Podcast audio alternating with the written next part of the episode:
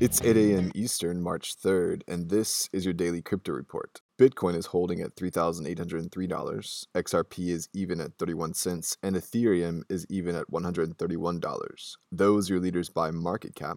Top gainers in the last 24 hours KuCoin shares up 17%, and Bloom up 16%.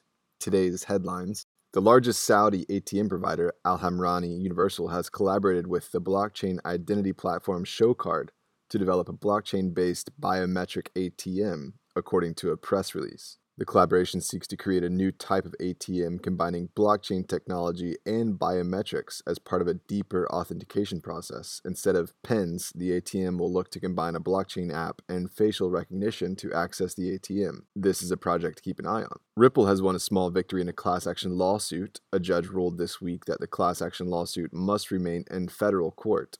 The case centers on XRP and claims that the cryptocurrency is an unregistered security, a claim that Ripple has refuted. This is a case that is slow moving and one that will not go to trial for years. Brad Garlinghouse and his team have maintained that the claims against XRP are ill founded. In other XRP related news, the Singapore based CoinHako cryptocurrency exchange has announced that they've added support for XRP.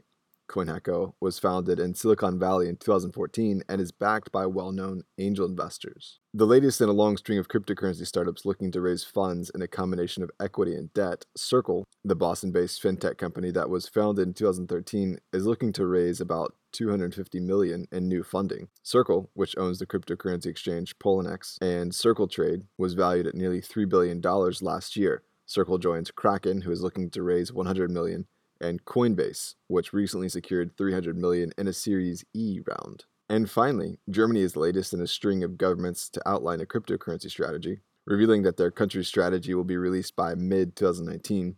The German Ministry of Finance and Ministry of Economic Affairs and Energy will spearhead the strategy, leading other relevant departments to create a holistic regulatory framework the German government has reportedly tapped stakeholders at larger companies and industry groups to seek recommendations. Well, those are your leading headlines today.